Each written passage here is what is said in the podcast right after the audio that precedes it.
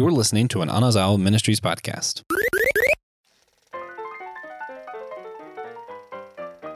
Welcome back to the SG Drive In.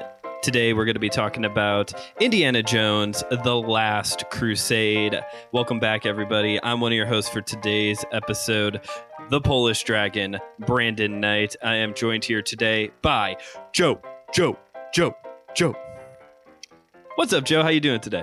A lot better now. Ridiculous. Uh, good man. I uh, am excited to uh, break down another one of these summer blockbusters. You know, I, I, ha- I have a pitch for you.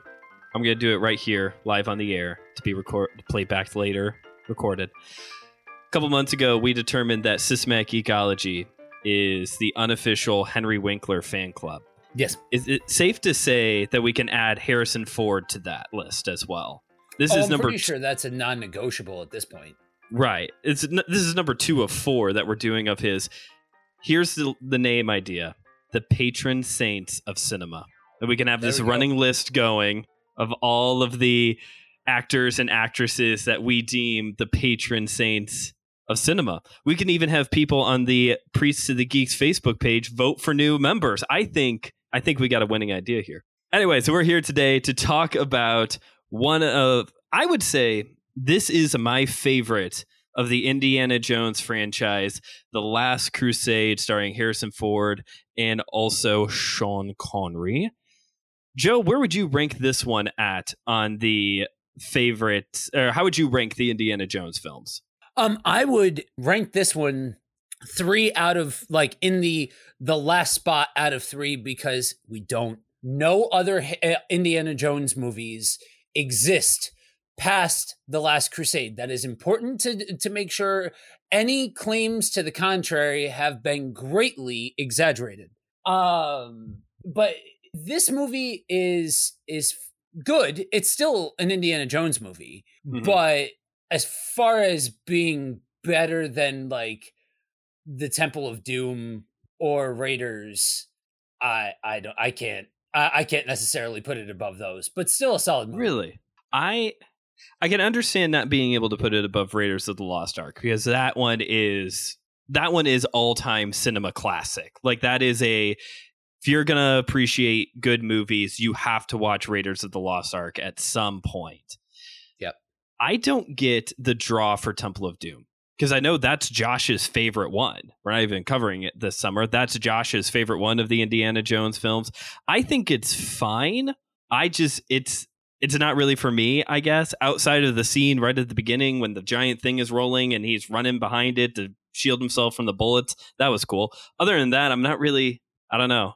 I know we're not here to talk about that one, but that's that's just my pitch. So to me, those first two have elements of schlock to them that you almost need in a franchise like this. Whereas this, The Last Crusade, to me feels more like it's trying to catch up with the movies that came before it. Really, like we're Yeah. trying, like how a sequel normally is, because a sequel Basically. normally just tries to keep up with the first one, redo some old tropes, slight twist at the end, so that way it's not identical. You you find that to be this movie. Yeah. Interesting. I can kind of see that with the. It's almost shot in reverse. Whereas Raiders of the Lost Ark starts with the whole going through the temple sequence, getting to the idol, the sand sequence. That's basically the ending of this movie. Is going through the temple with all the booby traps. Yeah, I don't know what it is about this one other than I think it's really cool that Sean Connery is Harrison Ford's dad. That's kind of like in Guardians of the Galaxy Volume 2 when Kurt Russell was Chris Pratt's dad. Great call. Um, I like their I like their chemistry. I think they have great chemistry together, especially the scene where they're in the room tied up in the chairs and the room catches on fire and they're trying to get each other's attention and Indiana Jones turns one way and he says dad and Sean Connery goes the other way and says what and then they switch sides and they do that like three or four times until Sean Connery's like what what is it Yeah, Yeah. this to me is it's a lot of fun. It's just the other ones did it first and better. did it first and better okay Well, that's all we have time for today, kids. you heard it here first. The Last Crusade. The others did it better. I think it's interesting. I don't know if they did this on purpose or not. We're going to live in a fantasy universe where there is four movies. I do think it's interesting how in the first and third films he's looking for Christian artifacts. And then in the second and elusive fourth film, he's going after just artifacts in general. I don't know if that was done on purpose or not because you have the the Ark of the Covenant in the first one, the Holy Grail in the third one. You have those stones in Temple of Doom. I don't know if those are based on anything historical or not. And then you have the crystal skulls in the quote unquote quote unquote fourth installment. That I do know those are like real things. Yeah. I will I will say I can appreciate I don't know, you make a compelling argument for this to be second. It's definitely not first, but you Okay. make a compelling argument for this to be for this to be second because I think there's something cool about it being feeling more like they're actually after something rather than just generic historical document or hyster- historical item number 5 Okay. it feels a little more like there's some substance to the actual um the actual expedition the actual adventure because Mm-hmm. the item is more tangible Okay, I see what you're saying there. Yeah, like I said, I don't know if the rocks in Temple of Doom are supposed to be based off of anything. It seems like they're very intentional with the other three items. And I don't know yet if they've even announced what's supposed to be in the fifth installment next summer. I did find Okay, out Antonio so- Banderas is supposed to be in the movie, though. That's a good addition. again any rumors outside of there being three indiana jones movies have been greatly exaggerated Something about Shia LaBeouf riding a motorcycle and fire ants and the one lady who always plays a really angry woman, Cate Blanchett. Um, she's always really angry, okay? That's awesome. Why do you think people are obsessed with trying to find the Ark of the Covenant, and in this case specifically with the Last Crusade, the Holy Grail? I think a big part of it has to do with the mystery of it. You know, nobody has seen this thing. Nobody has eh, been able to know what it actually looks like, you know, pu- plus or minus. I mean, like Sure. there there are there are some depictions and different things and obviously we have the the biblical account of what the ark looks like Sure. but a it's the mystery of that and b it was a different culture. You know we were not as far removed from the from the time of nazi germany where it was very heavily rumored that the nazis you know squirreled away all of this um treasure and all of these kinds of things that that was kind of at the forefront in a more tangible way than it is now. And I think when you have those two things together and in an environment that was more welcoming to this whole idea of trying to find a Christian artifact without just I'm trying to find a Christian artifact so, uh, so that way I can, you know, disprove Christianity Mhm. that it just kind of lends lends itself to these types of movies being created. Yeah, you're right. We have the description in the um, Torah of what the Ark of the Covenant is supposed to. At least it, God gives like directions of what this box is supposed to look like. The Holy Grail is a mystery as to what exactly that is even supposed to be. I do think they make the right call though when it comes to the scene where they're in the room with the ancient knight that looks like he should be in Monty Python Quest for the Holy Grail. Ironically, um, we should do a whole series on Holy Grail content. They're in the room. They got all these different cups. The Nazi guy, he picks up like this beautiful, elaborate one, and you get the famous line, "You have chosen poorly." And then he like evaporates because they love evaporating people in this series. Yep. And then Indiana Jones goes to pick his cup, and he finds the dankiest, dirtiest, normal, most normal looking cup to drink from, and he chose wisely. And I think that shows a level of understanding on the people who did the design work, who did the writing of that may be actually fairly historically accurate. I don't know what cups look like in Jesus's day, but since he's a poor traveling rabbi and they borrowed somebody's house for the last supper, it, it makes sense that the cup wouldn't be this extravagant, you know, royalty looking glass. Yeah, that goes into the the whole issue of medieval style renderings of Jesus in the last supper and all of those kinds of things but the reality is is that if you're looking at like you said time and context and all of those kinds of things and you're trying to be accurate then yeah it's not going to look like he's in some royal palace it Sure. the the grail is not going to look like it's some magnificent chalice and all of these kinds of things even to you know you go to something like a catholic mass and everybody kind of takes the sip out of the one communal cup Mm-hmm. um it, it tends to be a cup that is more uh pristine or more adorned or something along those lines and i i understand what the most well-intentioned side of we are using our best for jesus is trying to get at Okay. but there's something lost when you go that when you go too heavily in that direction Sure. and I think that's very firmly where we see a lot of depictions land. And so I would Mhm. be inclined to agree that that's the direction that they decided to go in for this. Yes. Yeah. The whole conversation of bringing your best to Jesus can very quickly turn into a slippery slope of legalism and the fancy suits with the hats and the nice dresses and the ex- excellence in ministry over grace and all these different types of things. All of that to say, yeah, I think they did a good job with this the design of this of just a normal looking glass. And for those of you who haven't seen the movie, first off, shame on you. Second, the Nazi drinks out of his, kills him. The implication is that drinking from the Holy Grail brings you life. Indiana Jones now apparently has eternal life. I guess we can assume that.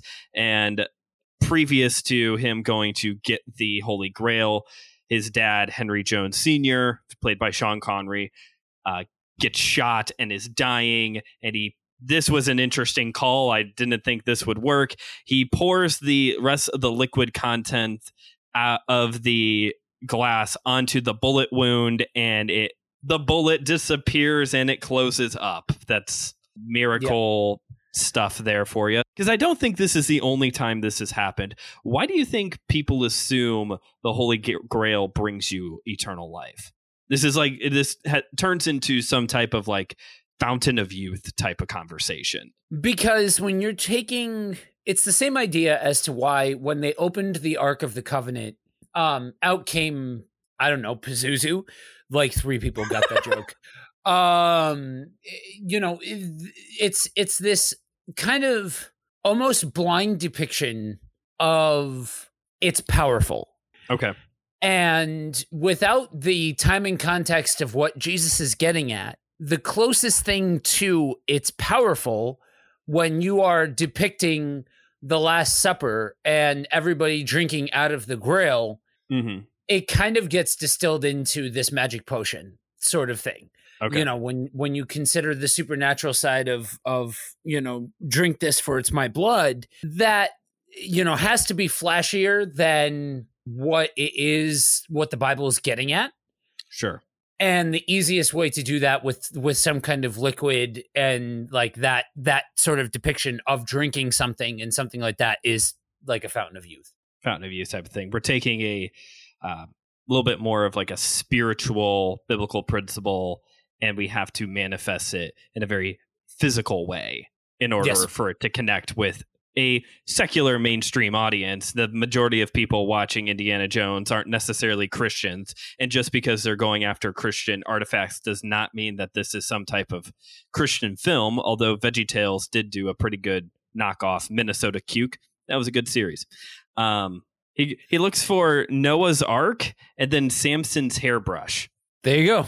There you go. Um yeah it's the same it's the same exact reason why you know like i said when they opened up the ark and looking like a creature straight out of ghostbusters came Yeah. came uh, out of there and again basically melted a nazi um and i'm pretty sure it happened in the second one too at some point a nazi gets uh melted which i mean some people would cheer at but it's kind of a trope at this point and it's that same idea that within the ark of the covenant is the presence of the lord and we Mhm. need to manifest that for a secular audience that doesn't care about we're not we're not the intention here is not to convey biblical truth it's to create a movie and so we need to showcase that in some way shape or form and that's kind of how we do it The crystal skull also melts a Nazi skull. So this is just this is a trope in Indiana Jones.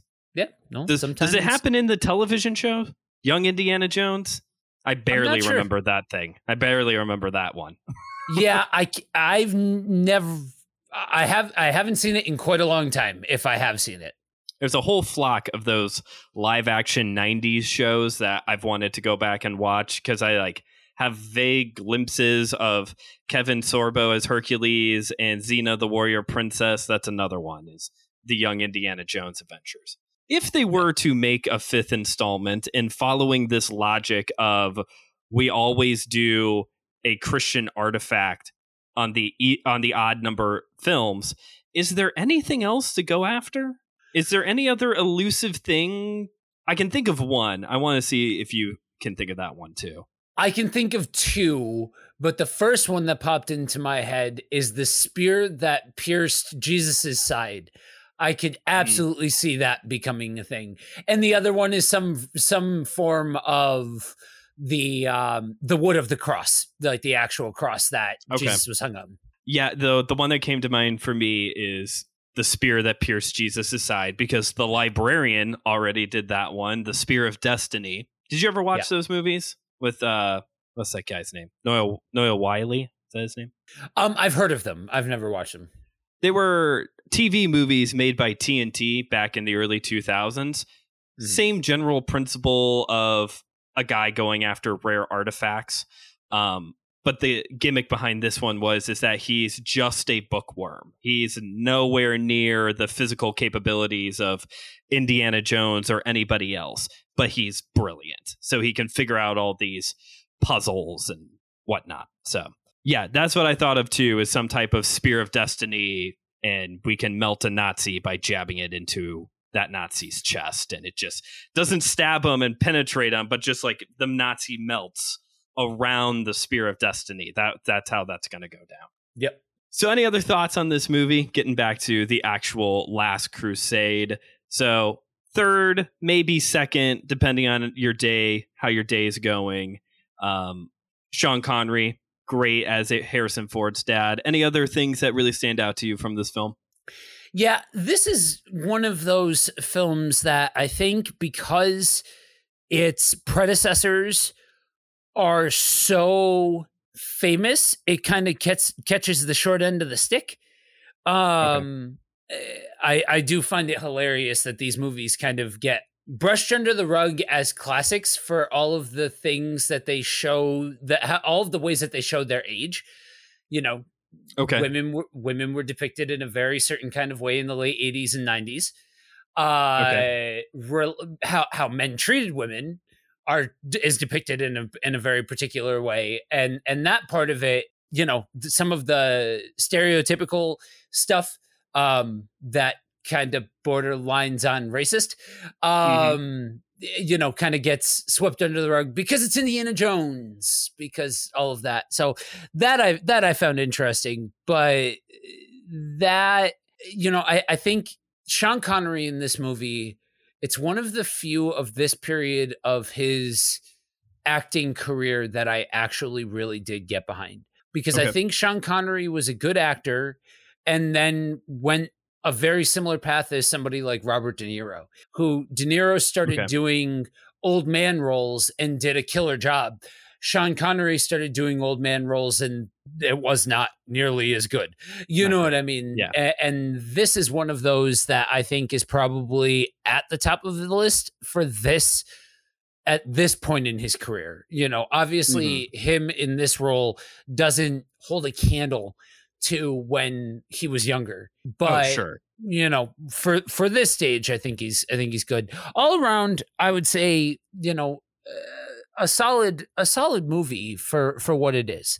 You know, a, a summer blockbuster where it's adventuring, it's treasure hunting, all of those kinds of things, and it's it's interesting to me to to watch how a secular vision handles Christian artifacts and Christian lore in the way that Okay. it does. You know what I mean? Where where mm-hmm. it's it's a version of still holding a a manner of rever- reverence, but without but while still hollow, Hollywoodifying it. yes. It i would say overall they do in this in this part because you're you're right there are certain elements of these films that definitely get swept under the rug in the name of it's indiana jones. But when it comes to this part of depicting christian artifacts Christ, biblical lore in uh, a hollywood way it does a really good job of writing that line of trying to be somewhat accurate towards the source material of scripture while also just not like dismissing it. You don't really have characters the entire time saying, uh, what's uh, this isn't anything, this is just a bunch of malarkey. You know, you don't really have that in these movies. For the most part, people are taking it seriously. Sean Connery's character, the Indiana Jones' dad in the film is obsessed with finding the Holy Grail. There's no indication of any type of religious background there for him, but he is dead set on trying to find the Holy Grail, devotes his entire life to it. Or I think of in the first Indiana Jones film, one of my favorite lines in the entire franchise is when Harrison Ford is explaining to the two to the two guys in the library what the Ark of the Covenant is, and they're just kind of dumbfounded, like they don't know what he's talking about. And Harrison Ford says, "Haven't you ever been to Sunday school?" Like there's just it does it, they are able to not just because the movie was made in the 80s, but because of the time place of when the movies take place in the 40s, they're able to kind of rely on that time placement of being in a part of American history where you just went to church. That was the thing you did on Sundays. That people were, I don't want to say people were more religious, but maybe they were a little bit more open to practicing Christian things without faith, without any commitment of following Jesus, but that was just the thing that you did. Right. What we are seeing here is um a depiction of a different point in time when family Christianity, that surface level, was the soup of the day. That's a good way to put it. Family Christianity. I like that. Yeah, yeah. And, you know, obviously we don't know everybody from that time and all of those kinds of things, but there are habits that can be drawn back to this this period of time that this is depi- that this movie is depicting Mhm. that have been manipulated over the years into a version of Christian nationalism that we have today. Mhm. And Yes. so, by virtue of all of that, it was more normal to show some depiction of of a somewhat accurate biblical concept. Yes. Without un- without downplaying it, without undermining it, obviously Hollywoodifying it. Yeah, I think they do a decent job. I don't want to see a Christian equivalent of Indiana Jones other than the ridiculous Veggie Tales because Veggie Tales gets a free pass for everything. But I don't even want to know what a Indiana Jones Christian film would look like. I can tell you there probably won't be any Nazis melting, Probably not. Um, which is really why we watch these. Yeah, yeah, that's really why we watch these. Um, that and to watch Harrison Ford crack a whip. Um, yeah. you know, eh, yeah, I, I, it's one of those things that I think you take, you take the somewhat win of a movie of a mainstream movie d- taking this seriously, at least to some degree, and and you move on Mhm. you know you you don't this does not work because with because if you try to meld anything christian with it you're either going to get pointless you're either going to get to it being a christian movie as pointless or it being a christian movie as we've found some ridiculous artifact whatever and like you look at the cheesiness of this movie and it's absolutely there. It's not like they used to make these types of movies and they weren't Hmm. cheesy, and then something like National Treasure comes along and Yeah. it's suddenly cheesy. It's no, this kind of thing is always cheesy. And if you're trying to, if you have a low budget Christian movie house trying to do this, it's only going to get worse because Mhm. nobody cares. Like, honestly, unless like, Ark of the Covenant, most people who have at least been to Sunday school know what that is. Holy Grail, most people that have been to Sunday school know what that is. Nowadays, you're not going to have that same thing. And at worst, you're going to have a company that's going to go off in some weird direction to some minute thing that has never been heard of outside of, you know, Bible nerds, and nobody's going to care. the sword that Ehud used to slay Eglon. We're gonna go find it. We're going to go find a piece of the doorway that Samson picked up and crushed the Philistines with, guys. That's what we're going to find. That's what we're gonna go find. David's bedchamber. Anyway, last call before we wrap this up. Overall, this is truly a drive-in classic. This is the Indiana Jones movies are, in my opinion, the peak of the popcorn films. This is get some popcorn, get a giant soda. Let's just enjoy a movie marathon. Yeah. So, fun facts. I actually, um, the first depiction that I ever saw of the sand scene from the beginning of of the first uh, Indiana Jones movie, where you know, in in the whole temple scene, was in Weird Al's UHF. Dude, I want to talk about that movie when the Weird Al film comes out later this year. yeah, yeah, and uh, so so Indiana Jones was a series that I kind of came into a little bit later. Okay. You know, other other fandoms were way more prevalent for me at a younger age. Um, so I don't know if it's because of that that I'm not.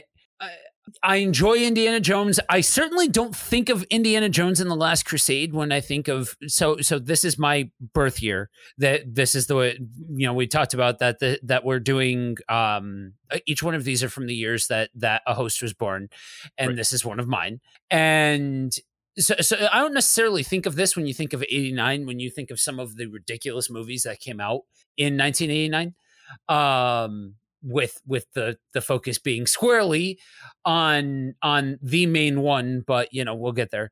Um, Run it back. yeah, but this is I think there's I think there's other more quintessential popcorn flicks for me. Okay. But this is fun.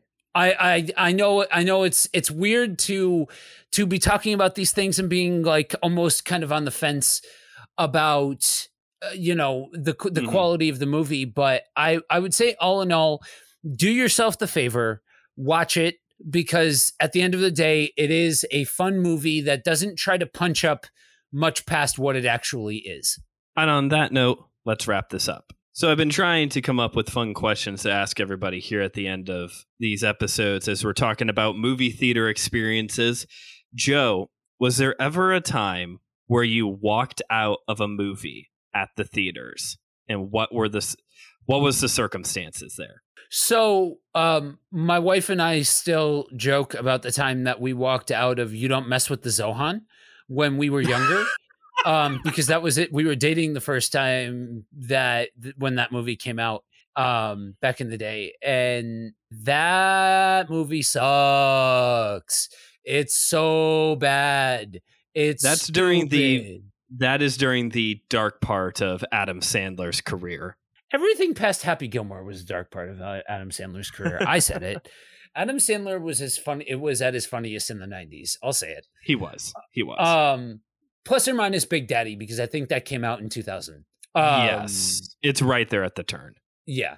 Um, so yes, that that is the one that I've walked out from that we walked out from because it's just a categorically not funny movie. I also walked out of Borat because Borat's stupid. I I lost brain cells watching Borat. That movie is not funny for all of the same reasons why Napoleon Dynamite isn't funny. There we Oh, go. I said oh, it. I'm just making everybody angry. Oh, now you hit now you hit me. Not with Borat. Borat doesn't look interesting to me. There are certain comedy films that just don't look interesting to me. The Hangover franchise, I don't get it. But man, I was I was in middle school when Napoleon Dynamite came out. I haven't seen it since then, but in my mind it's comedic gold. One of the only time, the only time I have ever walked out of the theater. It's actually kind of a sad story. My wife and I went to go see Hellboy, the remake with David Harbour, which was fine enough as it was, at least for the first half that we saw. My wife, however, had a really bad day. We went to the movies. She's perfect. She loves superhero movies. She's very geeky. It's not like I made her go to something she didn't want to see. But I guess she didn't realize exactly what she was getting herself into and had an anxiety attack during the middle of the movie. So we had to mm-hmm. bail. But it was the Thursday opening night, and it was us and one other person in that theater. wow. yeah. Yeah. Well, everybody, thanks for listening to today's episode. Make sure you head on over to systematicgeekology.org where you can find links to all of the hosts, all of the episodes, all the other projects that we are all a part of, merch, Patreon. When you come across this episode on social media, comment and let us know what movie did you walk out of? And remember, we are all a chosen people, a geekdom of priests. This was an Anazao Ministries podcast. If you enjoyed this show and would like to learn more about our network, be sure to check out the Anazao Ministries Podcast Network.